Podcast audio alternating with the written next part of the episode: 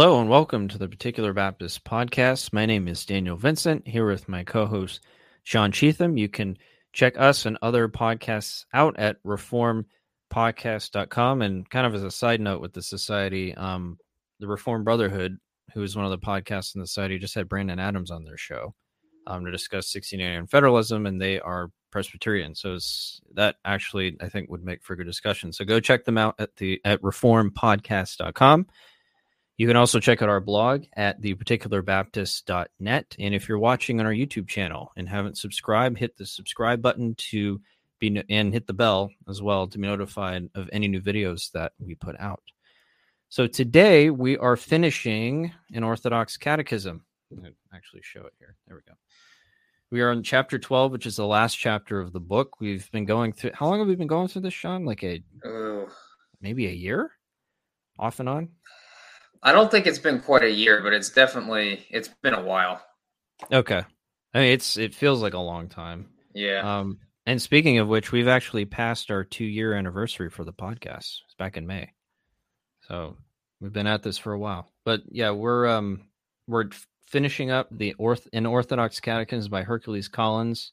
Um, in the last chapter is focusing on two ecumenical creeds of the church, the Nicene and Athanasian creeds um, ecumenical simply referring to um, a, a conglomerate of or, or, you know sean i'm trying to trying to think of here. It's kind of like the the churches come together as a whole and they consent yeah. on doctrine. In this case that's what ecumenical means. They're affirmed church. by the universal church. Yeah it would be church wide um, yeah. multiple congregations have sent their representatives um, at, le- at, least in the case of the Nicene Creed and the Athanasian Creed, not exactly sure how that came about, but it's it's widely regarded within the church as um, this is this is a true statement about what the faith is. Yeah.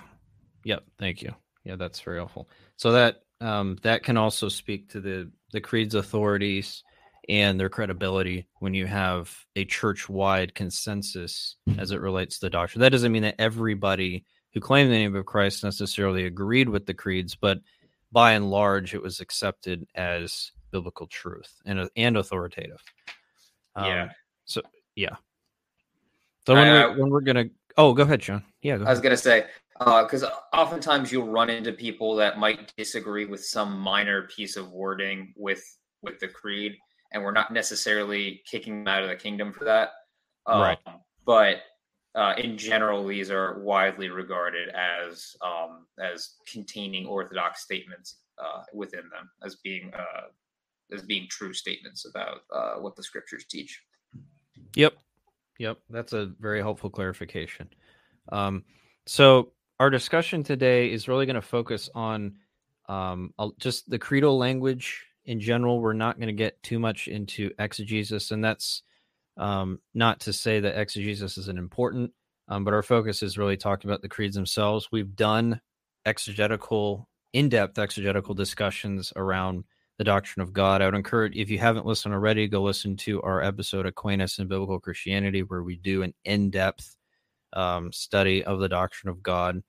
Um, and we do do quite a bit of exegesis in there.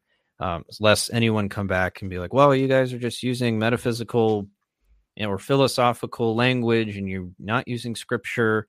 Uh, we believe scripture is our final authority of faith and practice, and that these creeds are helpful in summarizing the Christian faith and aspects of the Christian faith. Um, but our discussion today is really not meant to be um, focused on exegesis. It's really more to discuss the language and implications of the confession or of these confessions. So just want to put that up front. Um, so a little bit of history behind these creeds. So the Nicene Creed is listed first in this edition. Um, the Nicene Creed really comes out of theology taught at the Council of Nicaea. The creed itself wasn't formulated at the Council of Nicaea. Excuse me, it came later. Um, I think it it may have been formulated at the Council of Constantinople, which uh, I think was in the fourth century, um, but it was not during uh, the Nicene Creed. You have to understand that Nicene theology really developed over time. So it wasn't, um, it, wasn't that all of these things were codified in Nicaea and then everybody just had all these things together and then the creed was formulated. No, there was a working out of these things um, in the greater implications of them over time. Um, you see this with the Cappadocian fathers like Gregory of Nyssa. Um, I don't know if Athanasius would have been a Cappadocian father, um, but there were fathers who did work these things out in, especially in defense of uh, of the equality of the Son to the Father um, against Arianism, which was really the topic of uh, the Council of Nicaea, was to uh, defend biblical Christianity against Arianism, which taught that the Son was a lesser being uh, than the Father. Not quite human as we are necessarily, but um, definitely creature, definitely created, not of the essence of the Father, not the same as the Father in his essence. Um, so this was really a defense against that. Um, so it's important to, it does help to understand some of the history surrounding these creeds as we discuss them um, these really came out of controversies. Um, and this seems to be where the church re- seems to come together historically and is the strongest is when controversy happens. That doesn't mean they're they're out looking for controversy necessarily, or we should be out um, just causing all kinds of problems. Um, but when controversy arose, like with Arius, there was this need for unity. Um, even and I think that it was Constantine that really issued that this council be put together. Um, and from his perspective, the theological was probably not on his uh, his top priority. It was really, I think, to unify his kingdom. There was division going on in his kingdom. I was like, yeah. all right, guys, we gotta we gotta unify everybody here. Let's get this yeah. council together and get this dealt with. Yeah, I'm not even sure he necessarily cared the out about the outcome one way or another as much as uh, we need to have some unity here. Um, and that brings us into an interesting point about the creeds. Um, even if they're called under less than um, the best circumstances, like I would not say that uh, a secular ruler has the authority to call churches together to right. Um, decide on a matter. Regardless of how it was put together, we do still believe that they contain orthodox statements, um, and thus yes. are useful in that regard. Yep. No, that's a good point. God works in spite of men's desires, right? Mm-hmm. And he uses their their desires and and whatever agendas that they might have to his own purposes. Um, and I and that might even speak to the authenticity of Constantine's confession because you know he confessed to be a Christian he saw this symbol in the sky, if, if I remember the story correctly, and he had him mm-hmm. put it mm-hmm. on all his men's shields, and mm-hmm. um, as a I think it was as a way to protect them. And from then on, he went to establish Christianity as the religion of the Roman Empire. But uh, it's hard to say whether he had an authentic um, conversion. Yeah, but this There's... this certainly is indicative that he may not have there's there's some troubling things like he's he was because there was a belief in the early church that you should wait as long as possible to be baptized um w- with sort of underpinning of this was the idea is like once you're baptized that covers all your previous sins but after that your sins are um you're all, they're on you you've got to deal with them sort of deal which obviously we would th- we would say that's that's horrendous and unbiblical and and soul yeah. um it appears that he might have been under that sway because he was he delayed his baptism until his deathbed essentially so, so, i would question what it was the gospel that he had although i'll be honest i've never like took the time to actually look into it very clearly so i, I could be mistaken but my general sense is he probably wasn't an actual christian yeah and if you you know if you are waiting that long i mean it it's a problem because it is commanded, right? And it's like yeah. you're not obeying yeah. Christ's command. You're just you're deliberately putting it off for no good reason. yeah, you're, you're so. deliberately putting it off because you're worried about sin, um, which right, which should be dealt with already, right? Yeah, you should you should run to Christ to deal with your sins. You should yes withhold being with Christ um, because of sin. That's not that's not correct. Yes, exactly right.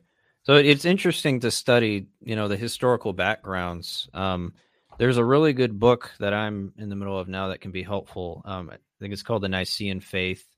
Um, it's a very long book, but it brings out a lot of the historical context and even dives into the beliefs of different church fathers and even Arius and and I think can be helpful for some of the historical background. Historical theology, I love. Uh, I love studying. That's one of my favorite um, fields um, to dive into. Seeing what the church believed and how they worked through these different controversies. What did men say about particular things? It's it's fascinating.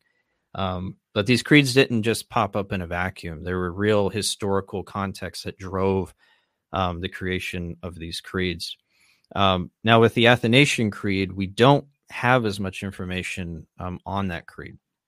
It's possibly a fourth century document um, and probably not written by Athanasius it was ascribed to him for a very long time. I think it was believed that he wrote it, but um, I think with more recent scholarship, it was probably it was shown as probably didn't write it. Um, yeah, go ahead. Oh, I didn't have anything. Oh, I thought you were going to say something. Um, but he he probably didn't write it.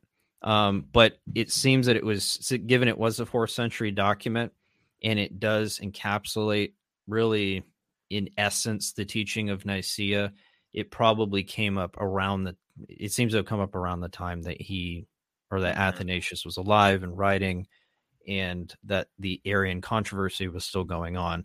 So again, the historical context here kind of brings into this um, you know informs where these creeds kind of sprang from. Um, one thing that's interesting as I was researching this creed, um, this creed is not accepted by the Eastern Church. Uh, it's it's accepted by the Western Church. And it's also rejected by the Anglican Church um, for its strong stance, um, I think, on its exclusivity. Like, you know, mm-hmm. if you mm-hmm. don't believe this, you're not a Christian. And so it's the creed is rejected by the Anglican Church, um, which is interesting given the Anglican Church really historically has followed in the footsteps of the Reformed, um, albeit some differences. But the general Reformed Calvinistic understanding of doctrine has been there. But um, it it's rejected by them. Um, now, uh, I don't know if you know this or not, Dan. Do you know has it always been rejected by the Anglican Church, or is that more of a recent thing? Because that I don't know, and I and I was thinking along those lines as yeah. I was saying this. It might be a more recent thing because the Anglican Church now is not what it used to be back in yeah. the 16th century. Uh, well, in spite of King Henry VIII's um, foolish desires to start it, but it, I, it there was much orthodoxy in the Anglican Church mm-hmm. early on. Well, the, the point I was going to bring up is um, it seems that social Trinitarianism is rampant in Anglican circles. Um, mm. Maybe that's not quite. Uh, I don't know. I, I, I haven't seen like statistics saying uh, who's uh, social Trinitarian, who's not. But um, it, it, at least from my experience, what I've seen, it does seem to be somewhat common that you would see uh, social Trinitarians within their ranks. And as we'll read through, I don't think a social Trinitarian could affirm the Athanasian Creed at all. It's, it's no, oh, yeah, no. exactly. Um, yeah. So that might be one of the reasons why it was swept away. If it was, if it was swept away, I don't know. Yeah, because I can imagine that the the early Anglican Church would have probably held to. Yeah, I would think understanding. So. Yeah, I would think so. That would make more sense.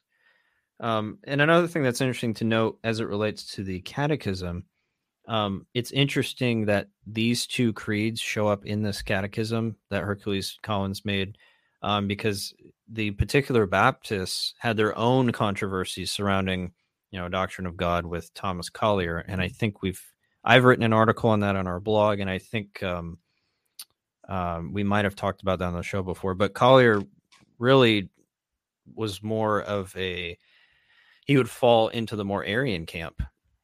He did seem to believe that Christ was creature, um, that there was something less than God in him, that he was not uh, he was not God in the sense that the the church has historically believed.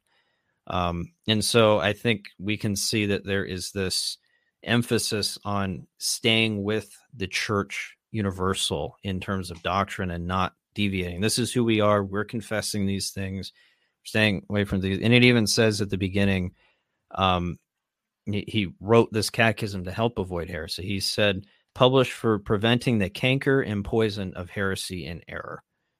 Okay, so I think that these things are probably fresh in his mind as he's, and this isn't long after that happened. I what was this? The 1690s, Sean? Was it? Something like that. Now, um, I think it is the 1690s that this came out. Um, so it it wouldn't have been very long after, um, that if if indeed it did come after uh, that controversy. So it it's just interesting. Again, the historical context kind of informing what's going on here. All right, so we'll dive into. We're going to read the entire creeds. Well, we'll read the Nicene Creed, then talk about it, and then we'll read the Athanasian Creed, and then talk about it. Um, so I'll go ahead and read the Nicene Creed. We believe in one God, the Father Almighty, maker of all things visible and invisible. We believe in one Lord, Jesus Christ, the Son of God, the only begotten Son of the Father, that is, of the substance of the Father, God of God, light of light, very God of very God begotten, not made, being of one substance with the Father, by whom all things were made, both the things in heaven and the things on earth, who for us men and for our salvation came down and was incarnate. He was made man, he suffered and arose the third day. He ascended into heaven. He shall come to judge both the living and the dead. And we believe in the Holy Spirit. Those who say there was a time when the Son was not, therefore he was begotten, or has had his beginning of nothing or that he is of another substance or essence, or that affirm him to be made, or to be changeable and mutable. These the Catholic and Apostolic Fathers of God pronounce accursed. Catholic and Apostolic Fathers, you said? Yeah.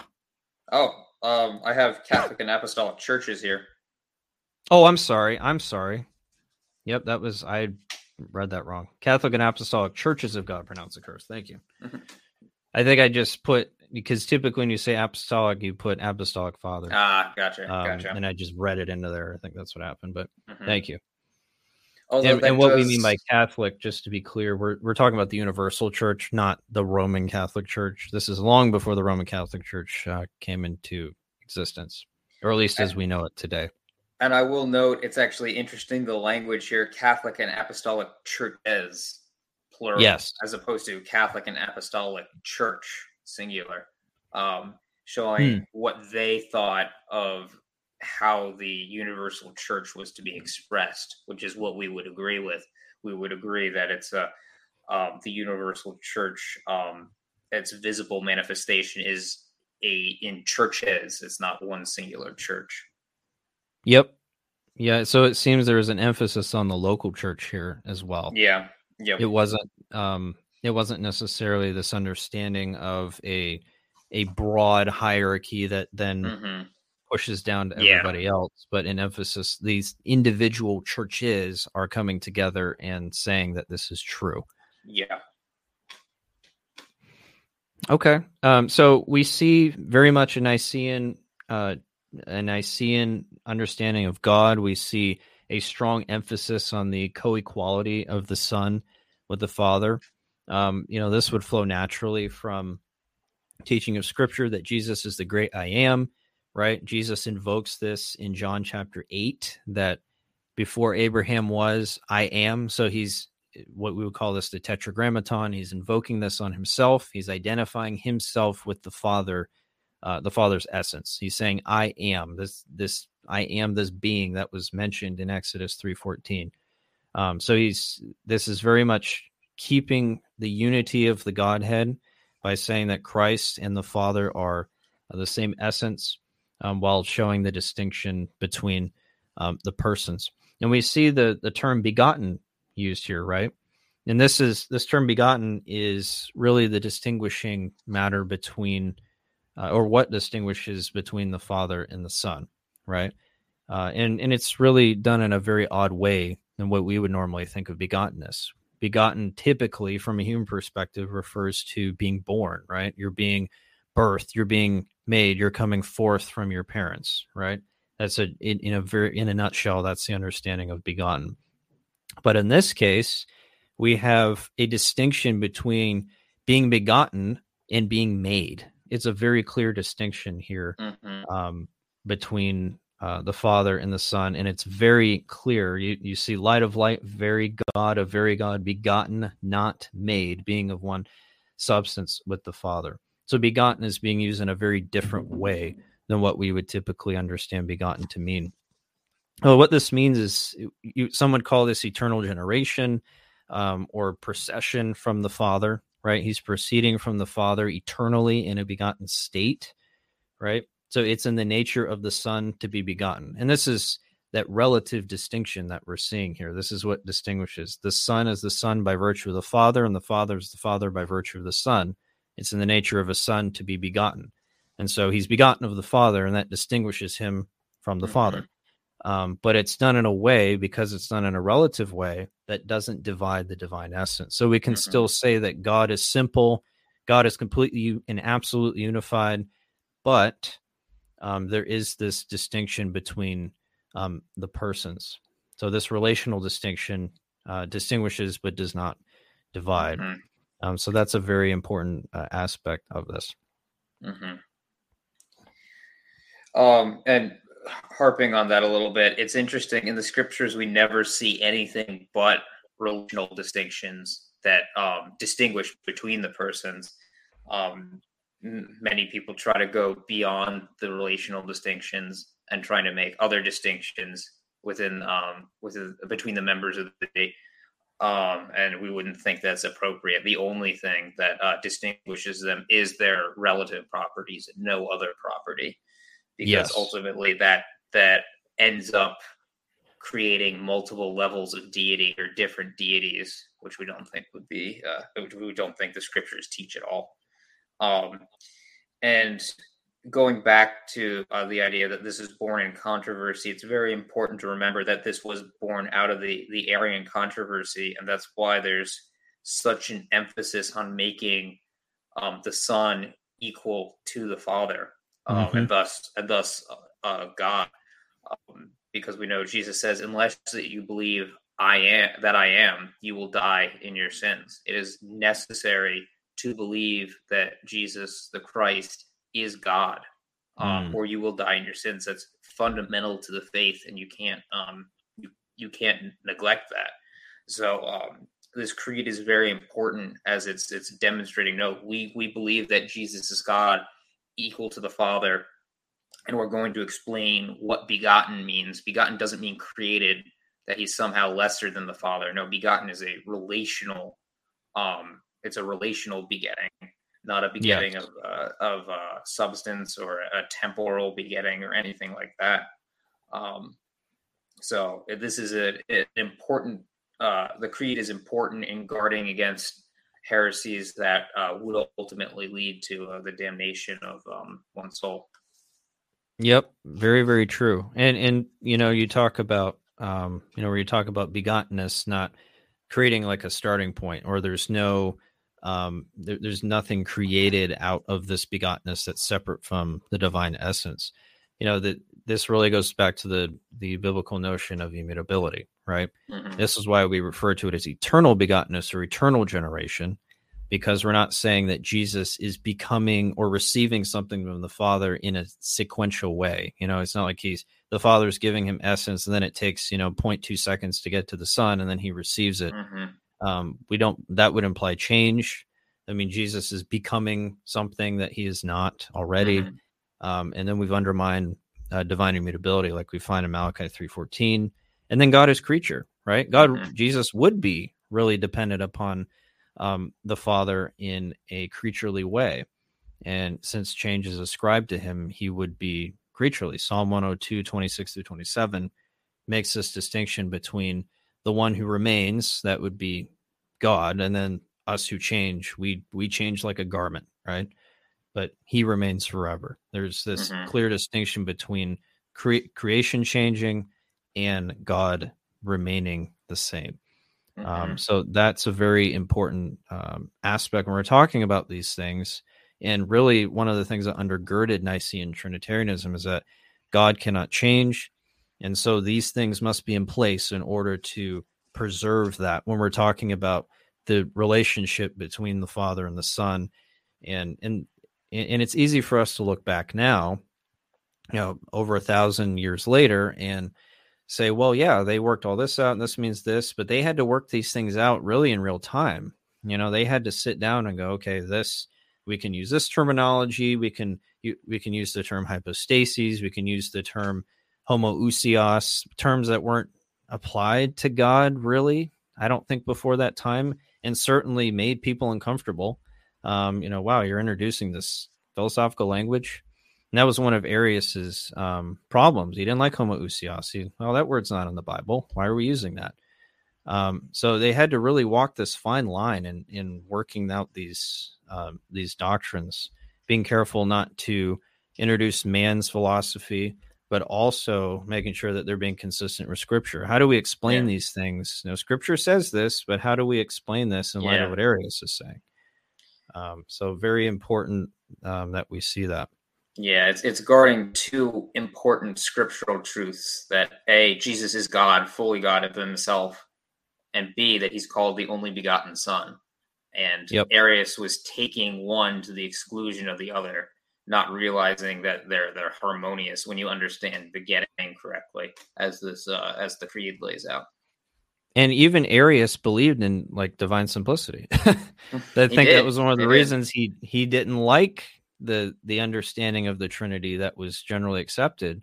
Hey, if we believe that God is one, and you're saying that there are three, how can you say that God is is one and three at the same time without dividing God?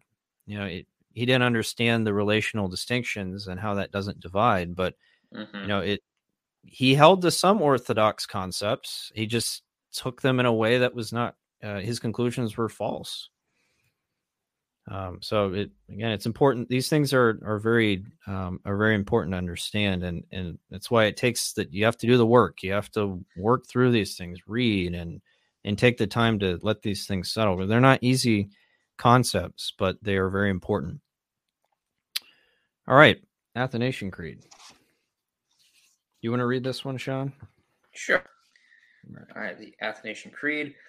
Whoever will be saved before all things, it is necessary that he hold the Catholic faith, which faith, unless everyone do keep undefiled, without doubt he shall perish everlastingly. And the Catholic faith is this that we worship one God in Trinity, and Trinity in unity, neither confounding the persons nor dividing the substance. For there is one person of the Father, another of the Son, and another of the Holy Spirit, but the Godhead of the Father, of the Son, and of the Holy Spirit is all one, the glory equal, the majesty co eternal. Such as the Father is, such is the Son, such is the Holy Spirit. The Father uncreated, the Son uncreated, the Holy Spirit uncreated. The Father incomprehensible, the Son incomprehensible, the Holy Spirit incomprehensible. The Father eternal, the Son eternal, the Holy Spirit eternal. Yet are they not three eternals, but one eternal. Also, there is not three incompre- incomprehensibles, nor three uncreated, but one uncreated and one incomprehensible. So likewise, the Father is Almighty, the Son Almighty, the Holy Spirit Almighty. Yet they are not three Almighties, but one Almighty. So likewise, the Father is Lord, the Son is Lord, the Holy Spirit is Lord. Yet are they not three Lords, but one Lord. For like as we are compelled by the Christian verity to acknowledge every person by himself to be God and Lord, so are we forbidden by the Catholic religion to say there be three gods or three lords. The Father is made of none, neither created nor begotten. The Son is of the Father alone, not made nor created, but begotten. The Holy Spirit is of the Father and the Son, neither made nor created nor begotten, but proceeding. So there is one Father, not three fathers, one Son, not three sons, one Holy Spirit, not three Holy Spirits. And in this Trinity, none or before or after another, none is greater or less than another, but the whole three persons are co eternal and co equal, so that in all things, as is aforesaid, the unity in Trinity and the Trinity in unity is to be worshipped. He therefore that will be saved must think must thus think of the Trinity. Furthermore, it is necessary to everlasting life that we also rightly believe the incarnation of our Lord Jesus Christ. For the right faith is that we believe and confess that our Lord Jesus Christ, the Son of God, is God and man, God of the substance of the Father, begotten before the world, and man of the substance of his mother, born in the world, perfect God, perfect man, of a reasonable soul and human flesh subsisting, equal to the Father as touching his Godhead, inferior to the Father as touching his manhood, who, although he be God and man, yet is not two, but one Christ, one, not by conversion of the Godhead into flesh, but by taking of the manhood into God, one, all, one altogether, not by confusion of the substance, but by unity of the person. For as the reasonable soul and flesh is one man, so God and man is one Christ, who suffered for our salvation, descended into hell, rose again the third day from the dead. He ascended into heaven, sits on the right hand of God the Father Almighty, from where he shall come to judge the living and the dead. At whose coming all men shall rise again with their bodies, and give an account for their own works. And them that have done good shall go into life everlasting, and them that have done evil into everlasting fire. This is the Catholic faith, which everyone should believe faithfully. Wow. Mm-hmm. Definitely longer than the Nicene Creed. yeah, yeah. What's funny is you you know towards the end there when it talks about the incarnation, you see you hear some of the same language you find in the Apostles' Creed. Mm-hmm. You know, he ascended into heaven, yep. sits on the right hand of God the Father Almighty, where he shall come to judge the living and the dead. That's very similar to what we've you know you see in the Apostles' um, Creed as it relates to Christ. So you see gospel language being sprinkled uh, even in in these creeds. Yeah, um, which specifically for this creed you basically have to have because it's saying um, whoever would be saved needs to to believe all these yeah. things. No, it's a good point. Um, and if you if it was just the doctrine of God and not the gospel in here, then uh, it would be incomplete. Um, but it does get to the gospel. It's not as uh, thorough about it as it is the sections on the doctrine of God on the on the Trinity, but it is still there. Yeah, yeah. It it really, um, and that's a point I, I wanted to bring out was that this creed does not separate the gospel with the doctrine of God. Um, they're not seen as separate entities. They are seen as both imperative for salvation. And I would agree that there is, um, you know, even though we, not everybody is going to have the same level of knowledge of the doctrine of God or who God is, there are definitely some aspects of the doctrine of God that have to be believed in order to be saved. Like we we quoted John earlier where Jesus or talked about where Jesus said that unless you believe I am, you will die in your sins. Um, so they had to believe at least that he was God and that uh, he was one with the Father. So there's some implications there that have to be held to in order to be saved. You can't deny him. You can't say, well, you know, Jesus was not really God.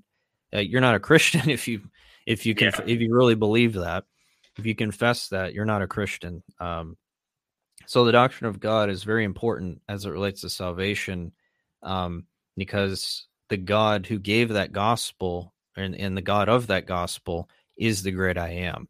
Um, mm-hmm. Jesus' incarnation is integral integral to the gospel. I mean, his death it has so many implications that flow from this uh, incarnation. His his deity was needed to take on an eternal punishment. His body had to break in order to uh, really take our place because the punishment for sin uh, was not for God, it was for humans. So he had to become like us in order to fulfill the law and not only for his with his death, but with his perfect life. And that had to be done with a human, uh, a human person or human body, I should say. You can see that there is there's all these implications that come into play when we're talking about God and, and Christ and the incarnation. They all have to do with the gospel. Um, you can't say, well, I, I don't believe this about Jesus over here, but then turn right around and say, well, I believe what the mm-hmm. gospel says about, you know, the, how we're saved and, and uh, Jesus's work. It's mm-hmm. inconsistent at the very least. Um, so you have to be really careful. Yeah. And, uh, core to the gospel is, is faith in Christ. You must believe in Christ, yes. right? And while none of us has a perfect conception of who Christ is, um, there are certain things that if you get wrong, it's obvious that, that you don't believe in the Christ of the Bible. For example, if you were to, um, if you, Dan, were to say, "Oh yeah, I, I saw your mother yesterday, Sean. She's a, um, she's a, uh, a tall, fifty foot um, Asian woman from Mars," like I know you're not talking about your mo- my mother. I don't know what it is you're talking about there. um, if you if you uh if you but if you met my mother and you got a small factoid about it wrong, like oh she has uh, uh blonde hair, it's like well or actually oh she has black hair, it's like ah actually it's just a very dark uh, dark brown there. Like I could still say oh you're you're you're talking about my mother, you didn't meet my mother, but like you're just you're slightly wrong on the details. There's there's a large difference there, and um what this creed is trying to do is is guard against the important issues uh, uh, and accidentally uh, going into modalism or accidentally going into tritheism. It's trying to protect against those two errors there. Yeah, and it, it's certainly echoing what we see in Nicaea, um, this unity of the Godhead, and it even it goes out of its way to be very detailed and some like it. The Father's uncreated, and then it also mentions the Son and the Holy Spirit, and then the Father is eternal, but so is the Son mm-hmm. and the mm-hmm. Holy Spirit, mm-hmm. and they're all of them are incomprehensible. It goes through these different attributes of God and equates each person of the Trinity with one of those things. You know, they are all these things. It's not that the Father has one thing that the Son does not um, in their essence. Um, it's emphasizing the absolute equality of these persons with one another and with the divine essence um, and it it's really I think to avoid that Arian tendency towards separating the persons, specifically the Father and the Son, um, and making a lesser being out of the Son. It's just to emphasize that as much um, as possible. Um, and we also see um, that it's trying to avoid tritheism, right? So we see it, it says, So likewise, the Father is Lord, the Son is Lord, and the Holy Spirit is Lord. Yet there are not three lords, but one Lord. So it's trying to balance these things. We're not saying there's three gods. We're, we have to be careful about that. We're saying that they are really distinct from one another. The Father is not the Son, etc. Mm-hmm. But we're not saying that we believe in three gods. That's to avoid tritheism, to mm-hmm. emphasize mm-hmm. monotheism, and then it it talks about later on the, those relative properties that we discussed, right? The Father is of none, neither created nor begotten. The Son is of the Father alone, not made nor created, but begotten. The Holy Spirit is of the Father and the Son, neither made nor created nor begotten, but proceeding. And it's really laying out here's the distinguishing factors between these persons. And this doesn't create a division in the Godhead. Um, so it's trying to trying to be as clear as possible, um, while also being concise as being um, a creed.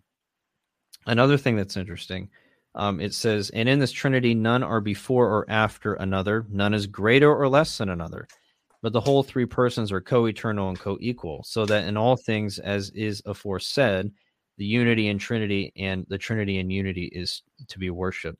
So there's no hierarchy of authority in the Trinity at all.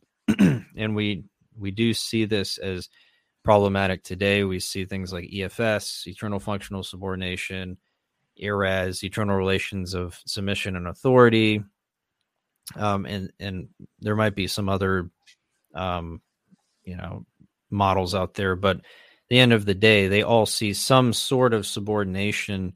Usually, it's of the Son. I don't think I've heard anything of the Spirit, but the Son at least is discussed as being really subordinate to the Father in some way, just not mm-hmm. in his essence, but it might be relationally, as you'll see with ERAS or functionally, as you'll see with EFS. Um, problem with that is, is it it seems to distinguish between a functionality or some sort of other relationship, um, as if it can be distinguished from the divine essence. Oh yeah, Jesus, you know, he can be functionally subordinate over here, but that has nothing to do with who he is in his essence. He's still equal to the Father. But we would, if you are consistent though, Divine simplicity teaches that there is this absolute unity of the Godhead. All the acts of God are God. And so if you say there is a real functional difference between the Father and the Son, where the Son is truly subordinate to the Father in that way, and you hold the simplicity, that means that there is some sort of ontological difference there. There is an ontological subordination, or you risk breaking up the Godhead by saying there's some functionality over here that isn't God, or some relation over here that um, that isn't God. So you, you, create all these, all the implications are bad. Um, not to mention the subordination aspect of it, which you know creates what leans toward Arianism. Um, so it you can see how the creed is trying to avoid this this language of submission in any way, just mm-hmm. avoiding it entirely. Mm-hmm. This I like to go to, um, or as I was reading through it, the spot I was focused on was um, in the third paragraph. After talking about the persons, it says the glory equal. Their glory is all equal. There's not one who has the lesser or greater glory than another. Um, yep. Their glory must all be equal because if they're God, glory is inherent to their being, to to who they are. Um, so their glory must be equal, and any system that would distinguish between the glory of each person is is therefore wrong. Um, whether they intend to um, whether they intend to create a distinction and say one is less God than the other, uh, that is what they're doing. Um, going back to the the one versus three lords, because you have all these statements here. There's not one eternal, but there's or sorry, there's not three eternals, but there's one eternal. There's not one or three incomprehensibles. There's one incomprehensible. This is really to show that there's there's one divine essence that's shared among the three persons. So we're not talking about three separate things here. And I think that um, social Trinitarians are and and tritheists, but social Trinitarianism, at least from my looking at it, seems to be a mild form of tritheism. Um, has a very hard time talking like this. Um, that there's there's there's really one Lord, but we know this is biblical. The uh, the Bible does actually say, um, and this is this is uh, Matthew or not Matthew, Mark uh, 12 29 and jesus is quoting the shema.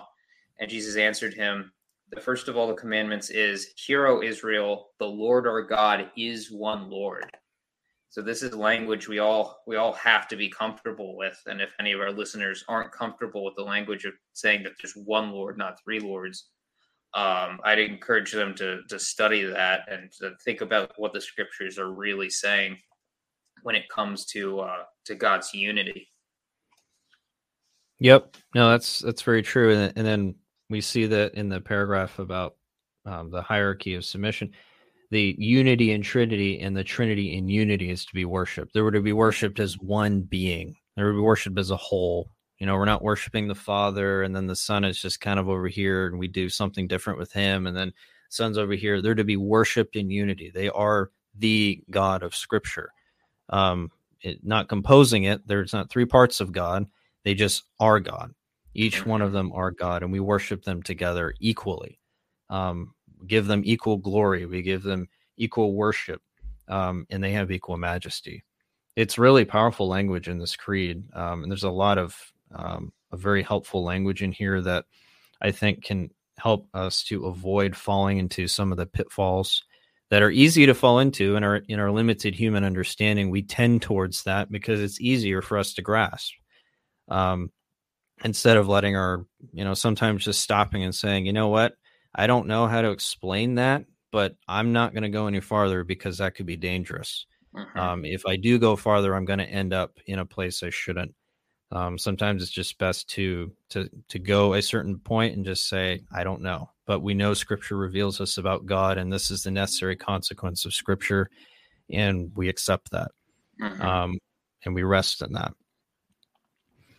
Um, so you know, with these creeds, and, and we're just doing a very broad summary. We're not doing like a line by line discussion, but um, with these creeds, it, it's good that we recover creeds, um, especially um, I think, especially among the Reformed Baptists, we need to really dive back into this historical theology. We need to revisit our history, and this not just our Baptist history, but church history in general. I mean, this is going back to the fourth century. This is um, what 1700 years?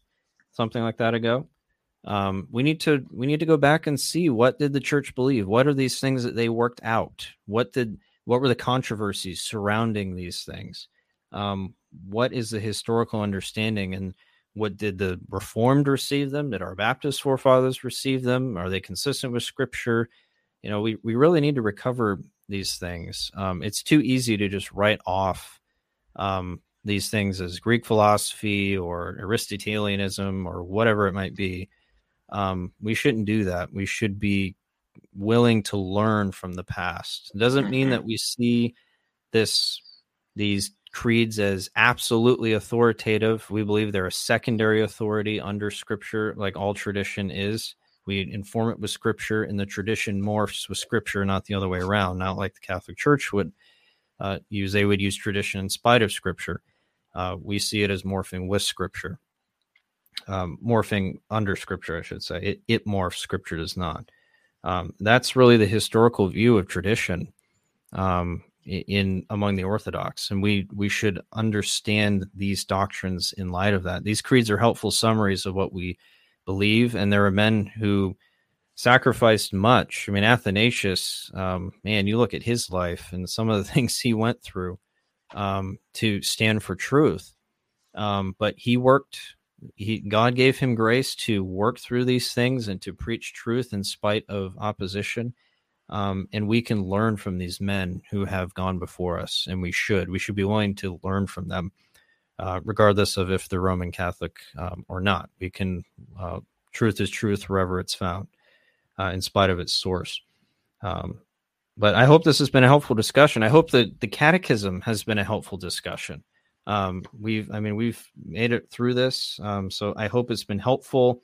Um, I'd encourage you to pick it up if you haven't read it. Um, it's sold by RBAP, Reformed Baptist Academic Press. Um, Dr. Richard Barcellos uh, heads that up. So go check that out if you don't have this already. Pick one up, and it can be a very helpful resource. Um, we are planning on starting a new series, um, and I think we'll probably start next week. We're going to be going through the book of First Clement, um, which is a very early church um, document. Um, maybe maybe the earliest one that we have um, outside of the Didache. I don't know which one would come first, but it's very very early. Um, so we're going to be working our way through that. Um, I don't know how long that will be, but um, we'll just we'll figure that out as we go along, I guess. But hopefully that'll be beneficial. Again, more historical theology discussion, um, and so hopefully we'll start that next week. But thank you, everyone, for joining us. Have a great Lord's Day tomorrow, and we'll see you again on um, Saturday.